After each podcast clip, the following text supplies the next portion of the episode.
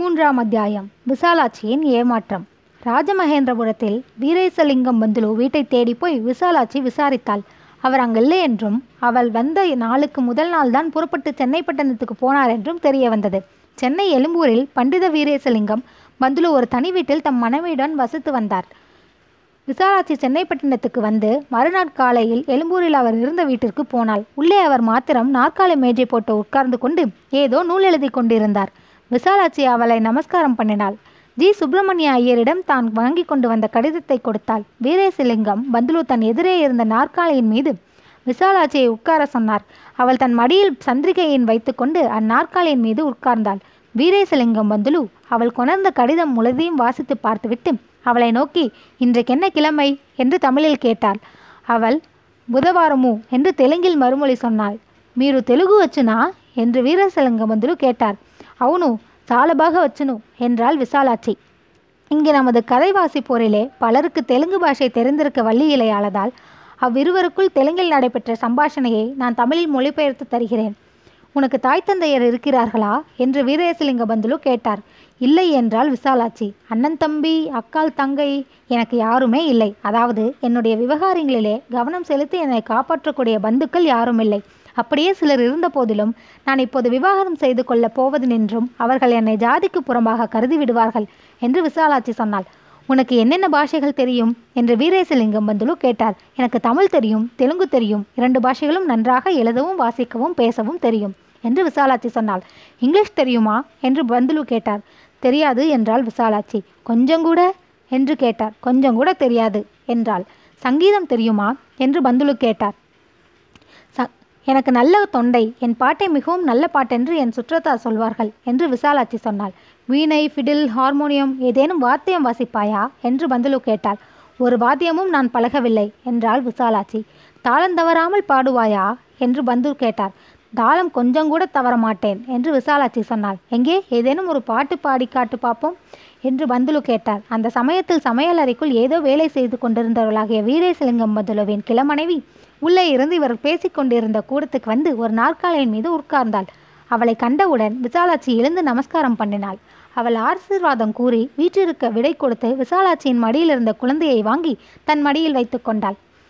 குழந்தை வீறிட்டு அழத் தொடங்கிற்று. என்னிடம் கொடு, நான் அழாதபடி வைத்துக்கொள்கிறேன் என்று பந்துலு சொன்னார்.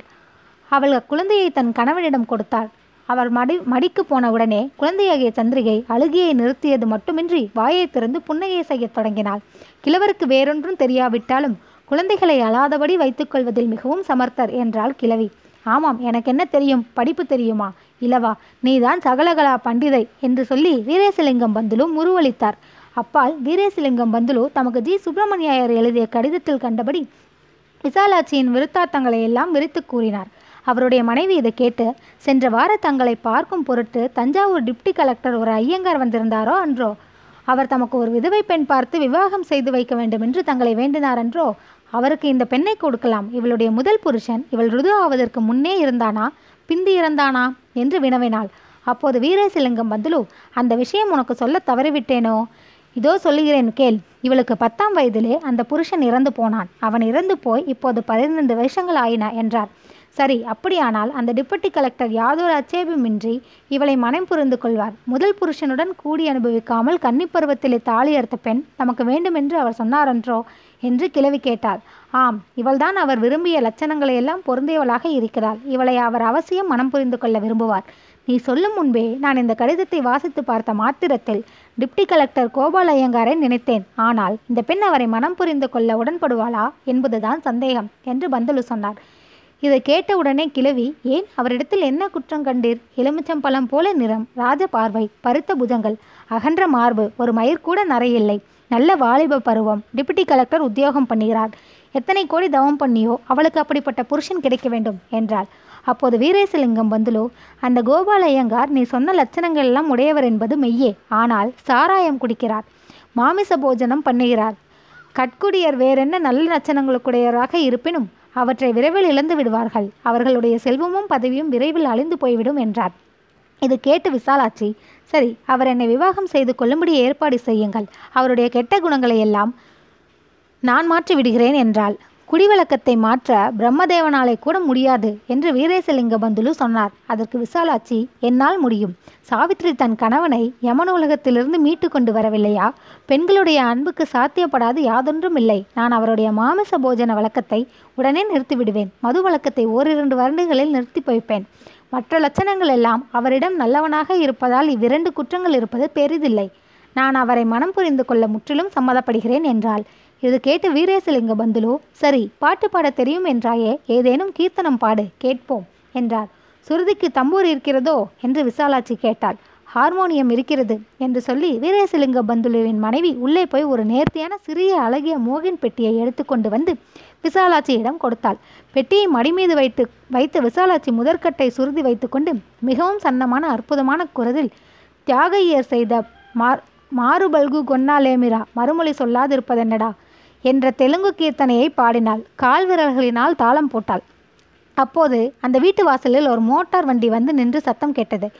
சேவகன் ஒருவன் ஒரு சீட்டை கொண்டு வந்து வீரேசலிங்கம் பந்துலுவிடம் கொடுத்தான். அதை பார்த்தவுடனே வீரேசலிங்கம் பந்துலு எழுந்து தன் கையில் இருந்த குழந்தையை சந்திரிகையை விசாலாட்சியிடம் நீட்டினார். அவள் கீர்த்தனத்தில் பல சங்கதிகளுடன் அனுபவி பாடி முடித்து மறுபடி மாறுபல்க என்ற பல்லவி எடுக்கும் தருவாயில் இருந்தாள். வீரேசலிங்கம் பந்துலு குழந்தையை நீட்டின உடனே விசாலாட்சி தன் கையில் இருந்த ஹார்மோனிய பெட்டியை கீழே வைத்துவிட்டு எழுந்து நின்று குழந்தையை கையில் வாங்கி கொண்டாள். என்ன விசேஷம், யார் வந்திருக்கிறார்கள் என்ற பந்துலுவை நோக்கி அவருடைய மனைவி கேட்டாள். கோபால ஐயங்காரே வந்துவிட்டார், பழம் நழுவி பாலில் விழுந்தது என்று சொல்லி வீரேசலிங்கம் பந்துலு மேல் வேஷ்டியை எடுத்து போர்த்தி கொண்டு மடமடவென்று வெளியே சென்றார். இவர் வெளியே போனவுடன் கிழவி விசாலாட்சியை நோக்கி, அவர்கள் இருவரும் வந்தால் தமக்குள்ளே பேசிக்கொண்டிருப்பார்கள், நாம் சமையல் அறைக்கு போய்விடுவோம். இன்று பகலில் கோபால ஐயங்கார் இங்கேயே போஜனம் பண்ணுவார். அவர் பந்தலுவை பார்க்க வந்தால் ஒருவேளை ஆகாரமாவது இங்கு செய்யாமல் போவது வழக்கமில்லை. மேலும் இப்போது அவருக்கு ராஜா காலம், ஆதலால் நாம் விருந்துக்கு அழைத்தால் மறுத்து சொல்ல வேண்டிய ஹேது இராது. நீயும் இங்கேயே இரு, நாளைக்கு போகலாம். பந்துலுக்கும் எனக்கும் மாத்திரமென்று ஒரு ரசம், அன்னம், சட்னி, அப்பளம் பண்ணி வைக்க கருதியிருந்தேன். இப்போது விருந்து வந்துவிட்டது. நேற்று வாங்கி கொண்ட வெங்காயமும் புடலங்காயும் நிறைய மிஞ்சி கிடக்கின்றன. வெங்காய சாம்பார், தேங்காய் சட்னி, மைசூர் ரசம், புடலங்காய் பொடித்தூவல், வடை, பாயாசம் இவ்வளவும் போதும். அப்பளத்தை நிறைய பொறித்து வைப்போம். கோபாலங்காய ஐயங்காருக்கு பொறித்த அப்பளத்தில் மோகம் அதிகம். சரி, நீ காலையிலே ஸ்நானம் பண்ணிவிட்டு தான் வந்திருக்கிறாய். குழந்தையை வேலைக்காரியிடம் கொடுத்தால் விளையாட்டு காட்டி கொண்டிருப்பாள். நீ கைகால் அலம்பிவிட்டு என்னுடன் சமையலுக்கு வா என்றாள். விசாலாட்சி அப்படியே சரி என்றாள்.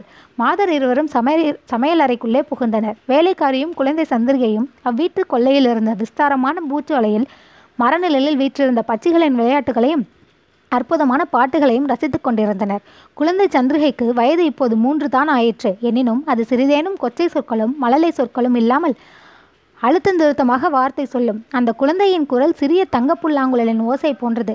குழந்தையின் அழகோ வர்ணிக்கும் தரமன்று, தெய்வீக ரூபம், மணப்பின் இலக்கியம். சோலைப்பறவைகளெல்லாம் அக்குழந்தையின் அழகை கண்டு மயங்கி களிகொண்டு இதன் தலையை சுற்றி சுற்றி வட்டமிட்டலாயின. பலவித குருவிகளும் குயில்களும் கிளிகளும் நாகனவாய்களும் தங்களுக்கு தெரிந்த நாதங்களில் மிகவும் அழகிய நாதங்களை பொறுக்கி எடுத்து இக்குழந்தையின் முன்னே வந்து நின்றொழித்தன. வானரங்கள் தமக்கு தெரிந்த பாய்ச்சல்களிலும் நாட்டியங்களிலும் மிகவும் வியக்கத்தக்கனவற்றை இக்குழந்தைக்கு காண்பித்தன. புன்னகை செய்த மலர் சிறு வாயை சந்திரிகை மூடவே இல்லை. வானமும் சூரியனும் ஒளியும் மேகங்களும் மரங்களும் செடிகளும் கொடிகளும் மலர்களும் சுந்தர பட்சிகளும் கூடி காலை நேரத்தில் விளைவித்த அற்புத காட்சியிலும் பறவைகளின் ஒளிகளிலும் சந்திரிகை சொக்கி போய்விட்டாள். ஒரு சமயம் அவள் தன்னை மறந்து எழுந்து வானத்தை நோக்கி நின்று 2 கைகளையும் கொட்டி கொண்டு கூத்தாடுவாள். ஒரு சமயம் பட்சிகளின் ஒளியை அனுசரித்து தானும் கூவுவாள். இங்கனம் இருக்கையில் வேலைக்காரி குழந்தையை நோக்கி, நீ ஒரு பாட்டு பாடு என்றாள். அத்தை கற்றுக் கொடுத்த நந்தலால் பாட்டு பாடலாமா என்று சந்திரிகை கேட்டாள். அந்த அம்மா உனக்கு தாய் இல்லையா, அத்தையா என்று வேலைக்காரி கேட்டாள். அதற்கு சந்திரிகை, என் தந்தையும் தாயும் நான் பிறந்தன்றைக்கே செத்து போய்விட்டார்கள். இந்த சங்கதி எனக்கு அத்தை சொன்னால். நடுராத்திரி வேலையாம், பூமி நடுங்கிற்றாம், பேய் காற்றடித்ததாம், சோனை மழை பெய்ததாம், எங்கள் ஊர் முழுதும் எல்லா வீடுகளும் இடிந்து விழுந்து அத்தனை ஜனங்களும் செத்து போய்விட்டார்களாம். எங்கள் வீடு இடிந்து அப்பா, தாத்தா, பாட்டி, என்னுடைய அக்காமார், 5 குழந்தைகள் ஆகிய எல்லோரும் செத்து போய்விட்டார்கள். அம்மாவும் அத்தையும் இருந்த குற்றில் மாத்திரம் எழுந்து விடவில்லை. அம்மா வயிற்றுக்குள்ளே நான் இருந்தேன். அப்பால் நான் அந்த ராத்திரியிலேயே பிறந்தேன். நான் பிறந்த உடனே அம்மா செத்து போனாள். இதுவெல்லாம் அத்தை எனக்கு சொன்னாள். அது முதல் எனக்கு பசுவின் பாலும் சாதமும் கொடுத்து அத்தை தான் காப்பாற்றி கொண்டு வருகிறாள் என்று தன் குழந்தை பாஷையில் 1/4 மணி நேரத்தில் சொல்லி முடித்தது. ஆனால் உடைந்த சொற்களும் நிறுத்து யோசித்து மெல்ல பேசுவதும் இருத்தனவே அல்லாது பொருள் விளங்காததும் உருச்சிதைத்துமாகிய குதலை சொல் ஒன்று கூட கிடையாது. எங்கனம் அந்த அழகிய குழந்தை பேசிக்கொண்டு வருகையில் அதன் விழிகளிலும் இதழ்களிலும் பொறி வீசி எழுந்த அன்பு சுடரையும் அறிவுச் சுடரையும் பனைப்பெண் மிகவும் உற்று நோக்கி கவனித்து கொண்டு வந்தாள்.